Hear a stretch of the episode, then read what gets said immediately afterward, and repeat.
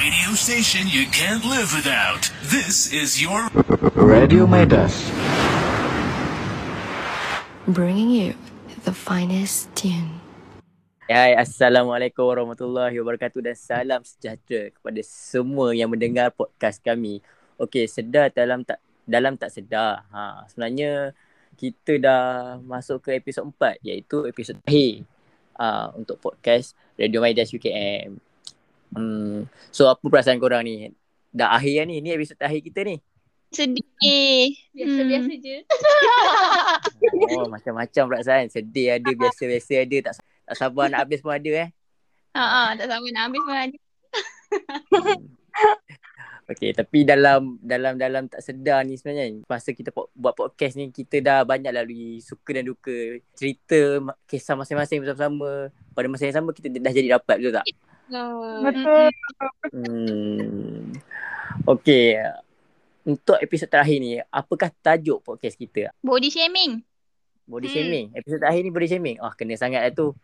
Ah, kena, kena sangat. sangat. Kena, kena sangat. sangat. Ah, kena sangat apa? Apa tu Mirul? Siapa tu? Kena, kena sangat kau lah. Okay. Uh, aku nak tanya. Uh, kat sini kan. Um, korang tahu ke body shaming tu apa? Ha. Hmm, tahu. Dia perbuatan menghina rupa fizikal uh, seseorang. Mm-mm. Macam kalau orang tu badan berisi, dia cakap orang tu gemuk. Kalau orang tu kurus, dia kata orang tu sekeping. Anorexia. Anorexia. Uh, korang tahu tak kalau body shaming ni kan, um, sebenarnya uh, dah ramai dah dekat dalam dunia ni orang hmm. yang dapat depression sebab asyik-asyik kena body shaming je. Uh, tapi ada ada je yang spesies yang jenis macam kalau kena body shaming, alah biarlah mulut orang, itu okey tau. Tapi yang paling tak bestnya bila ada beberapa golongan-golongan yang jenis tak boleh nak terima, bukan tak boleh nak terima lah. Ha, kalau hmm. teguran kita boleh terima. Dia jenis macam orang cakap dia su- suka simpan dalam. Ha, itulah yang boleh jadi depression. Dah banyak gila dah kes ha, depression hmm. sebab body shaming. And ada yang sampai uh, dia dia tidaklah uh, depression. Hmm. Tapi level confident dia kan hilang dari dalam diri dia. Izinkan uh, Nur Syazwana mencela. Dia nak kata macam ni lah, orang setengah orang dia boleh terima gurauan orang tu, setengah orang tak boleh. Ha, macam tu lah. Tapi kalau nak bergurau pun kenalah berpada-pada. Ha, macam tu lah. Mm-mm. Betul, aku pun aku pun setuju juga sebab kadang-kadang kita rasa gurau kan, tapi kita tak tahu benda tu dah menyakitkan hati, dah mm. menyinggung hati orang sampai orang tu mungkin kena tekatan, tekanan perasaan. Sebab Uh, mungkin lah, mungkin daripada pandangan saya kalau body shaming ni kan, so uh, macam simple-simple je tau. Macam uh, kita tak, uh, kita nak nampak tau dia macam, oh ini kena, ini words dia. Bila dia cakap kan, bila cakap yang benda tu, mungkin ada yang okay je, boleh handle tau perasaan tu. Bila dia orang macam Amirul cakap kan, dia simpan-simpan dalam tu, and then lama-lama so dia akan jadi stress. Ada juga yang commit suicide tau. Ah, so ah. Saya tak tahu kenapa body shaming ni banyak berlaku di negara Malaysia. Hmm. Sometimes orang akan jadikan macam depression, bunuh diri, tapi sometimes orang akan jadikan sebagai apa? Pembangkit, ah. pembakar semangat lah. Yeah. Kalau macam uh, orang cakap kita berisi, kita macam nak hmm. nak kita jadikan tu motivasi. Itu semua depends on orang hmm. lah bagi, macam mana dia handle uh, hmm. body shaming dengan hati diri dia. Betul? Ah, kalau cerita pasal motivation, Um, motivation tu tukarkan kita jadi seorang yang uh, lebih baik. Ada uh, seorang yang influencer ni ya, ni dekat Instagram, uh, dia memang dia dia cerita dia start kena body shaming, orang kutuk dia itu ini sejak daripada sekolah, orang cuba nak downkan dia. Tapi dia mana kisah, dan dia jadikan uh, sebagai apa orang kata kutukan bahan, bahan orang tu untuk dia berjaya. Lepas tu kan um, oh, dia masuk remaja, hero remaja tahun dua ribu enam belas kot. Ke tujuh belas eh. Terpa dah aku. Hmm. Macam kau tahu orang yang lidah panjang kan kadang-kadang tu kan. Ni nak cakap R tak boleh. Tapi lidah pendek. Lidah panjang. Lidah panjang ke lidah pendek? Lidah pendek. Dia cakap dia cakap oh. dia lidah pendek. Eh dia cakap dia lidah panjang. Dia lidah panjang. Kau tu biar. Ai. Ah dia dia dia cakap ah, jadikanlah uh, apa kutukan orang tu sebagai satu motivasi untuk diri kita berjaya. Tak percaya tengoklah diri dia. Dia selalu kena kutuk daripada dulu sampai sekarang. Sampai hari ni dia kata kan, tengok orang yang kutuk dia tak dapat apa-apa, tapi dia tengok ah sampai berjaya. Hmm, betul. Uh, apa apa kata kita jadikan orang-orang hmm. yang jenis macam dia ni sebagai idol untuk kita terus bangkit. kenal seorang ni, tak nak cakap siapa lah. Dia depression sejak daripada zaman sekolah. Lepas tu dia habis sekolah kan, dia ada masalah family, dia cerita. Dia ada masalah hmm. diri dia juga. Kawan-kawan dia ada uh, cakap-cakap pasal dia apa semua. Then dia bertukar jadi homoseksual tau. Ush. Teruk kan? Yui. Ha, dia dia kata dia kata dia dah stres sangat. Dia kata apa yang dia buat semua benda tak kena. Orang cakap pasal dia, dunia ni pun macam dah tak ada apa lah. Ibarat macam dia kata kalau dia jadi homoseksual ni se- seolah-olah dia freedom. Dia hidup dekat dalam dunia yang berbeza lah. Hmm. Yelah, tapi uh, sebenarnya kalau kita semua tak tahu uh, yang perbuatan body shaming dekat mana-mana aplikasi media sosial ni sebenarnya boleh didakwa di bawah seksyen dua tiga tiga satu B Akta Komunikasi dan Multimedia sembilan belas sembilan puluh lapan uh, di bawah Akta lima lapan lapan. Jadi kalau um, sesiapa yang kena body shaming tu, korang boleh buat laporan dekat uh, S K M M lah. Nanti uh, orang yang body shaming korang tu akan uh, didakwa. Ya, jadi ha, dia, kita dapat elakkan lah apa masalah body shaming dekat media-media sosial. Oh, sekejap. Aku hmm. nak ceritakan satu benda. Okay, ha. Sekarang ni kita boleh apa macam kita boleh laporkan, and then ada yang juga dapat macam at least kita dapat lah macam langkah tu kan. So hari ni saya dapat apa dapat baca satu berita uh, hmm. di mana inner fizikal orang lain ni boleh dipenjara. Baru aku tahu. Yes. Uh, saya dapat berita ni daripada Sinar Harian tau. So uh, dia orang cakap Uh, peruntukan di bawah seksyen dua tiga tiga Akta Komunikasi dan Multimedia sepatutnya mampu menakutkan sekaligus mendidik mereka yang melakukannya. So diorang ni uh, boleh uh, sekiranya disabitkan bersalah, mereka boleh dihukum penjara dalam tempoh tidak melebihi satu tahun. Ha. Wait, dia kena juga denda uh, tidak oh, ya weh, tidak lebih daripada lima puluh ribu ringgit atau kedua-duanya, dan sekiranya mahu membuat laporan mangsa boleh ke balai polis atau laporkan kepada S K M M. Wush. Berat kan juga hukuman tu weh. Ha. Yelah, kita mengajar orang tu biar betul-betul bagi dia insaf lah, supaya dia tak senang-senang mentang-mentang kat media sosial oh. dia nak body shaming orang kan. Tak, oh. aku tak faham bro, orang yang body shaming orang ni perfect sangat ke tu? Kau rasa? Korang rasa? No. Diorang ni tak ada kerja lain kot untuk mengisi masa lapangan masing-masing. Diorang buat kerja, kerja, uh, kerja ni. Tak, tak faham lah. Okey lah, zaman sekarang aku perasan lah banyak, kebanyakan yang kes body shaming ni ada dekat social media, dekat komen-komen uh-huh. kan, kat Twitter ada, Instagram ada, semua ada kan. So hmm. yang yang apa yang aku nampak zaman dulu, orang kalau body shaming dia, dia face to face tau. Tapi zaman sekarang ni bila dah teknologi dah semakin maju, social media platform dah banyak, orang kadang-kadang tu perasan tak, dia orang gunakan fake account untuk kutuk. Bukan bukan hmm. orang-orang oh, biasa faham. Macam kita je lah, tapi artis-artis pun selalu kena. Diorang gunakan yeah. akaun dua tiga akaun untuk kutuk orang. Oh, faham? Yelah, sebab artis pun, sebab dia dekat media sosial, orang akan anggap artis tu uh, ada badan yang perfect, kulit mm-hmm. yang cantik. Jadi bila artis tu uh, badan berisi sikit, uh, mulalah orang nak body shaming yeah. dia. Tapi artis uh, yang selalu kena body shaming tahu siapa? Di pasal uh, Camilla Cabello dengan Shawn Mendes uh, pergi mandi dekat pantai Miami tu. Lepas tu uh, netizen-netizen U S Uh, ke, uh, body shaming Camilla Cabello sebab perut dia buncit, hmm. perut dia besar. Uh, jadi nampaklah bukan dekat Malaysia je, tapi sebenarnya dekat tempat lain pun body shaming ni berlaku juga. Mungkin Moana pernah uh, mengalami body shaming? Mungkin boleh kongsi aku ke? Aku bukan pernah mengalami body shaming, tapi pernah mengalami face shaming. Kategori lah tu. Ah, yelah.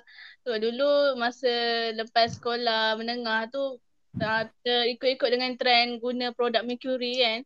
Uh, oh. Dah lepas aku stop pakai produk Mercury, memang muka aku breakout teruk dengan uh, melecur satu muka. Masa tu tak ada siapa pun nak dekat dengan aku. Semua takut. Yang masa tu juga aku boleh nampak uh, kawan yang betul-betul ada dengan aku dengan kawan yang betul-betul munafik. Uh, tahu tak munafik Pulia? Tak tahu, tak tahu. Ah, fake friends. Munafik macam tu macam fake lah. Ha. Dia tak ikhlas. Oh. Kita, okay, okay. Kita macam tu. Ha, ada orang sampai tengok muka aku macam tu. Dia orang cakap dekat belakang, tapi aku tahu melalui kawan aku dia orang cakap dia orang geli tengok muka aku. Sampai macam tu sekali tau aku rasa. Dan hmm. alhamdulillah sekarang makin cantik. Push, push. Oh, push.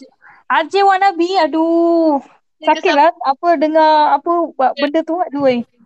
Berapa tahun ya menjaga muka. So apa apa perasaan kau bila orang, bukan perasaan lah, okay, apa yang tindakan kau bila orang body shaming kau kan, kata muka kau breakout apa semua kan, ke kau menangis kat rumah?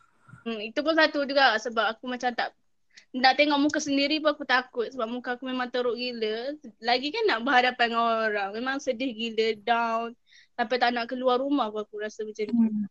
Faham? Mm-mm. Berapa berapa lama jangka masa untuk kau ambil untuk kau bangkit balik? Maksudnya untuk muka kau elok balik macam biasa? Oh, lama lah kan? Ah, lama weh, setahun weh aku masa tu form enam. Sebab kesan Mercury ni lama weh kalau nak recover, yeah. recovery balik, uh-huh. nak hilangkan Mercury tu sebab Mercury tu kan metal. Bila metal tu dah uh-huh. masuk, nak keluarkan tu lama lah. Yeah. Oh, faham? Tiba-tiba pasal kulit pula kan?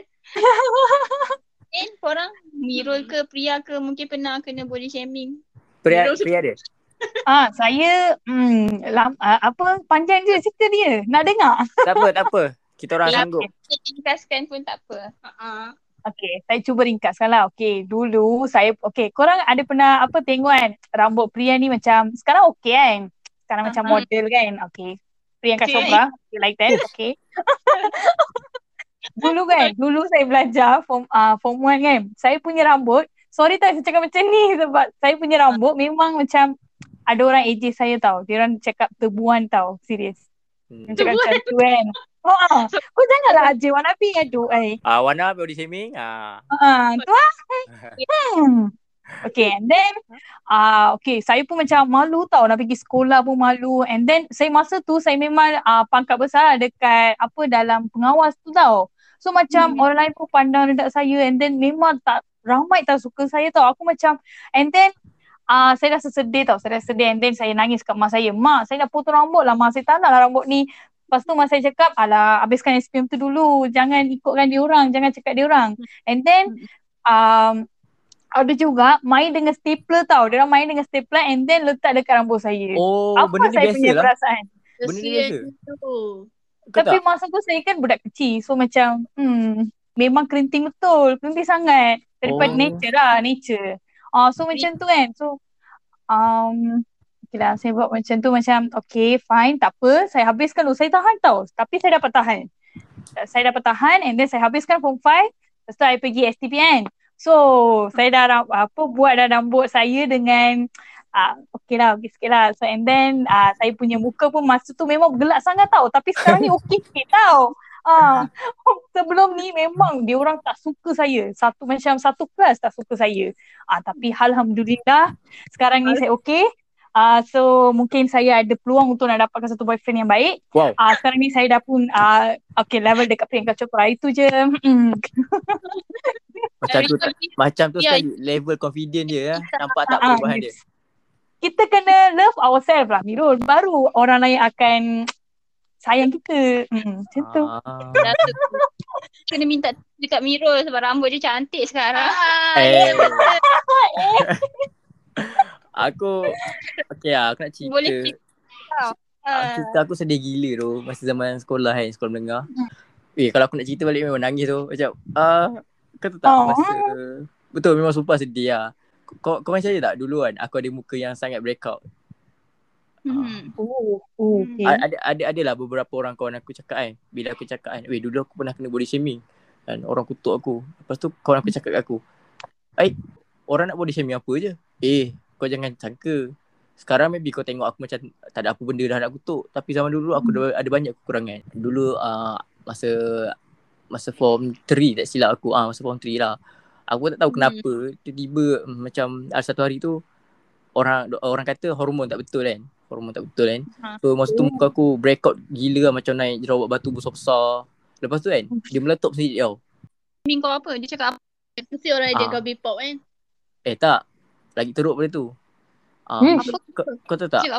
Kau tahu tak masa jerawat naik besar-besar tu, weh bengkak dia macam tak tahu macam kena dah kena sumpah dah. Uh, macam dah tak macam muka lah. So bila aku aku sendiri nak tengok cermin pun aku segan. Eh, bukan segan lah. Aku takut. Lepas tu bila aku nak keluar seorang-seorang, aku segan nak keluar ramai pun aku segan. Aku akan duduk kat belakang ataupun aku akan duduk dekat dalam satu kumpulan tu. Contoh ada tujuh orang, aku akan duduk kat tengah-tengah supaya orang tak nampak aku. Lepas tu nak, kalau standard lah kat sekolah kan, kadang-kadang tu ada satu bangku tu semua budak perempuan duduk. Kita nak lalu pun segan kan. lagi aku. Lepas tu budak perempuan tengok aku, aku jadi macam eh jangan tengok kan. Lepas tu sampai kan satu, bukan satu hari lah, sampai ke banyak hari lah. Aku kalau kawan-kawan lain cakap, lepas tu cikgu pun cakap, tu aku macam tak selesa kan. Sebab cikgu, cikgu tak adalah cakap uh, benda yang tak baik. Cuma kadang-kadang tu cara cikgu tu bercakap tu kan, cara dia tak betul lah. Contohnya uh, cikgu masuk je kelas, okay, bagi salam pun semua, okay, uh, dah duduk. Okay abang, abang yang kat belakang tu kenapa muka macam tu eh? Sakit hmm, hati. Faham. Aku jenis tak cakap apa-apa lah. Dekat luar kelas cikgu ada, ternampak cikgu tegur, eh bang sini jap, cikgu nak cerita sikit ni, uh, rawatan hmm. apa sesuai untuk muka kau ni. Tak, cara cakap tu boleh, tapi janganlah cakap kuat sangat sampai semua orang kelas belah berpandang. Lepas macam tu main muka je kan. Aku pun kadang-kadang tu kan sampai rasa macam tak nak pergi sekolah.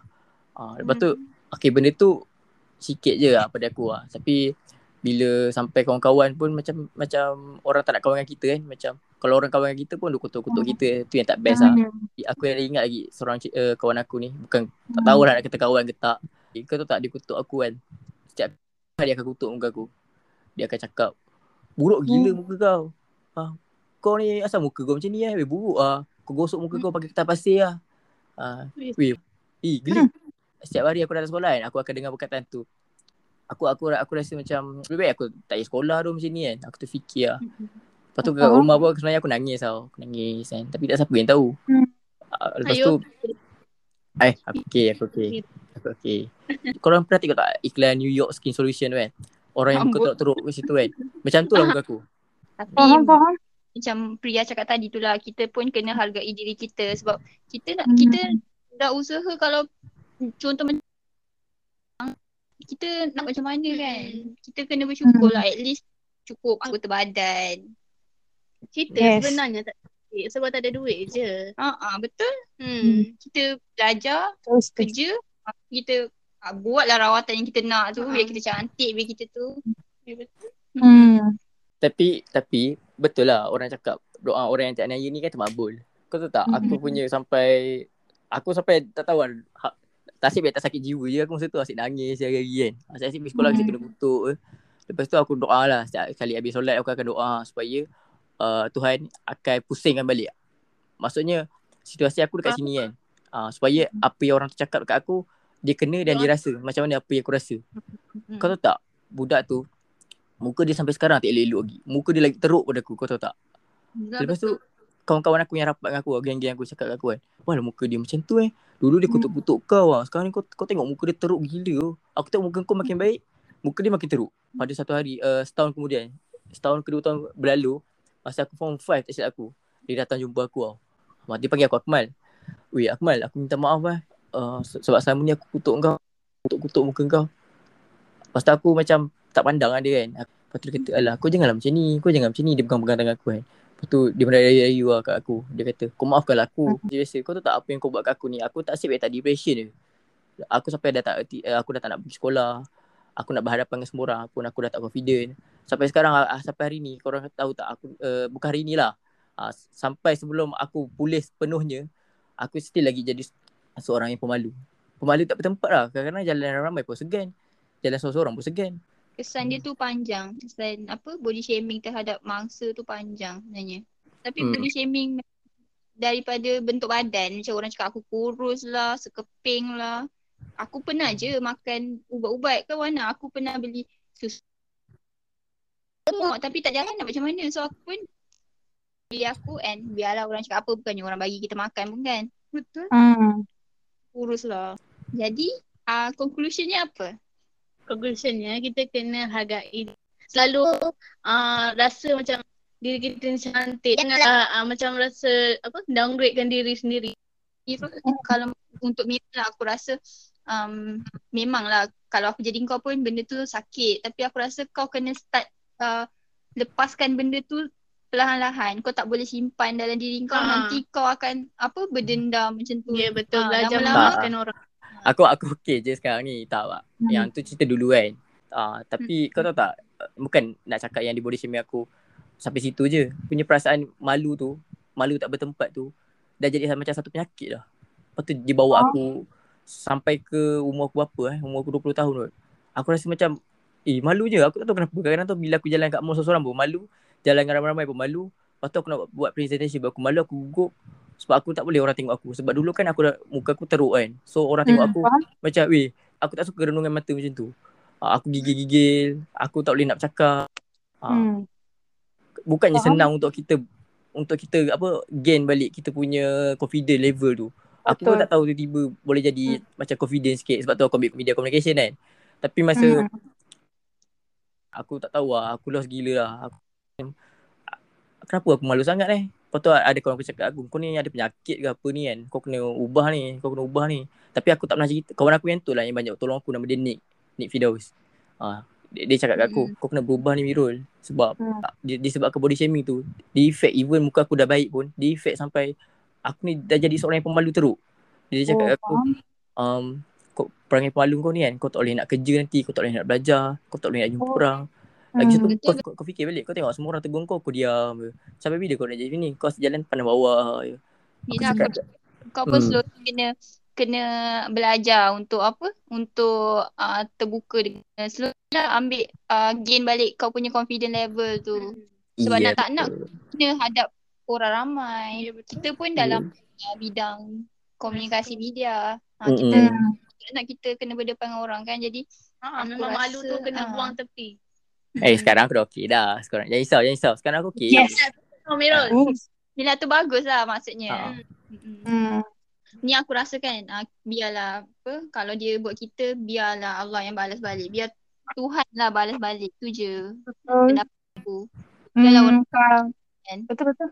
Kalau daripada saya, okey hmm. sebagai conclusion, okey rezeki setiap orang daripada kita ni adalah berlainan. So Tuhan telah menetapkan untuk setiap kita untuk rezeki masing-masing kan. So kita elakkan membanding-bandingkan diri kita dengan orang lain dan juga kita kena fokus apa yang kita buat ni semua. So and then macam untuk bukan untuk um, sesama kita lah, untuk yang tengah dengar ni pun nilai diri anda tu tidak bergantung sepenuhnya kepada penampilan luaran sahaja.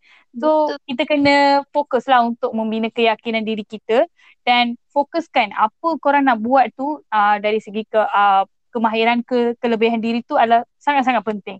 So fokus kepada apa-apa pujian kebaikan yang telah dilakukan lah kepada anda semua dan happy sentiasa. Yeah. Ha. Anda. Kecantikan dalam lebih penting daripada kecantikan luaran. Ya. Yeah, oh. Okey, nah, kita dah sampai dekat akhir episod empat ni. Dan episod empat ni pun penutup untuk uh, podcast kita oh. tahun ni. Jadi, ah. jadi uh, ada ucapan tak daripada Priya, Mirul ataupun Wana? Kita start lah daripada Mirul dulu. Akhir okay, podcast. Okey, okey, okey. Okay, ucapan dia kan. Okay, aku rasa seronok lah sepanjang kita buat podcast ni um, bawa Doktor H. Lepas tu kita sama-sama dapat satu kumpulan yang sama kan. Empat-empat orang ni satu kepala. Lepas tu daripada kita tak berapa, kita kenal each other cuma kita tak rapat kan. So daripada ha. tak rapat tu kita boleh jadi rapat macam ni. Nampak tak ada hikmah di sebalik tu. Ha. Betul, Lepas tu betul. aku tak sangka pula macam first time um, time kita satu satu group ni. Aku aku kenal Wana, aku kenal Priya, cuma aku tak biasa dengan dia orang kan. Tapi hmm. tak tahu pula lepas dah biasa ni dia orang main bahan-bahan aku pula kan. Main aku kat main aku kat WhatsApp kan. Uh, lepas tu dulu masa mula-mula satu grup ni kan, nak tanya kat grup pun aku macam eh alamak segan pula kan. uh. Hmm, kalau ucapan saya sebagai ringkasnya adalah um, okeylah tahniah uh, sesama kita dan juga yang dengar ni lah yang paling penting. So dia orang ni um, membagikan masa dia orang walaupun sekarang dah semua online.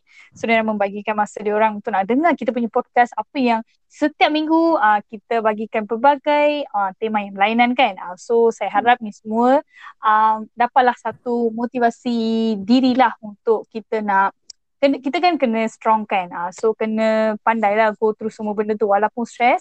Jangan stress-stress, tenang-tenang. And then saya memang miss saya punya ajar-ajar ni lah sebab sebelum ni kan macam Amirul cakap uh, uh, okay post-post kan. So macam saya pun tak rapat dengan semua. Uh, so macam kan so sekarang ni saya ada team yang uhu okay macam tu gitu. Thank you gang. Okay, thank you. Wana-wana. Uh, okay, aku pula aku nak ucapkan terima kasih kepada korang semua. Mirul, Priya, Nasa memang tak pernah uh, apa? Pernah-pernah macam kita kan uh, tak pernah bercakap sama uh. sendiri kan. So, of course tak lupa juga dekat pendengar-pendengar yang sangat setia mendengar kita orang punya podcast daripada awal sampai ke akhir. Allahu, aku rasa macam ah seronoknya. Macam tu kami seronok. Aduh. Ya, kita seronok. aku aku confused tu seronok ke menangis tu. Untuk aku pula, aku pun nak cakap terima kasih kat korang, terima kasih dekat Doktor H sebab dengan uh, dengan platform podcast ni kita, aku, Mirul, Priya dengan Wana boleh bagi kita punya pengalaman peribadi yang mungkin kita tak pernah cerita pun ke orang. Mm-hmm. Jadi mm-hmm. kita jadi lebih terbuka. Uh, so aku nak cakap dekat pendengar-pendengar kat luar sana lah, walaupun kita rasa kita berseorangan tapi kita kita jangan fikir kita seorang. Uh, kita kena Um, macam dekat podcast ni, tengok Wana ada pengalaman sendiri, Priya ada pengalaman sendiri. Ha. Jadi cakaplah dengan orang lain, jangan pendam seorang-seorang sebab yeah. anda tidak berseorangan. Ha, gitu. Gitu. Hmm. Anda tidak berseorangan lah, macam tu lah tagline ni. Ah, tapi korang pernah sedar tak uh, dekat dalam kan, kan kita banyak uh, share pasal pengalaman kita. Kan mm-hmm. kita-kita empat orang ni kan. Yang, yang yang pendengarnya dia dengar lah, tapi yang kita ni hmm. macam korang kan ada bagi respon, macam aku ada bagi respon, hmm. macam benda tu yang buatkan kita jadi lebih akrab, perasan tak? Sebab tu kita jadi rapat macam ni. Betul-betul ha. Kita jadi lebih memahami lah antara hmm. satu sama lain sesama ahli kumpulan. Ya yeah, betul-betul. Betul. Aku nak cakap lah uh, semua kisah yang dalam ni semuanya uh, kisah Wana, kisah Mirul, kisah Priya, Chris, kisah aku sendiri semuanya betul. Kita orang bukan nak menjaja kisah sedih masing-masing tapi kita orang nak bagi Uh, pengajaran, yeah. nak suruh orang lain hmm. ambil iktibar daripada kisah-kisah kita orang ni. Jangan cakap kita orang ni uh, apa podcast Kostu You ni nak macam cerita sedih-sedih je macam tu tak. Ambil uh-huh. asal, asal mata-mata. Jadi enjoy kita punya podcast dan kita orang uh, podcast kita ni bermanfaat untuk semua. pendengar-pendengar yeah. semua. Closer to you, inspiring better you. Better you. Okay, terima kasih. Bila dah habis makan, tak kisahlah di restoran lain diri atau warung tepi jalan sekalipun. Tak salah untuk kita susu pinggan dan bersihkan meja yang telah kita gunakan. Ini akan memudahkan urusan pekerja dan pelanggan selepas itu. Marilah sama-sama kita praktikan amalan mulia ini. Pesanan ikhlas ini daripada saya, Aida Moshi, hanya di Radio Maidas.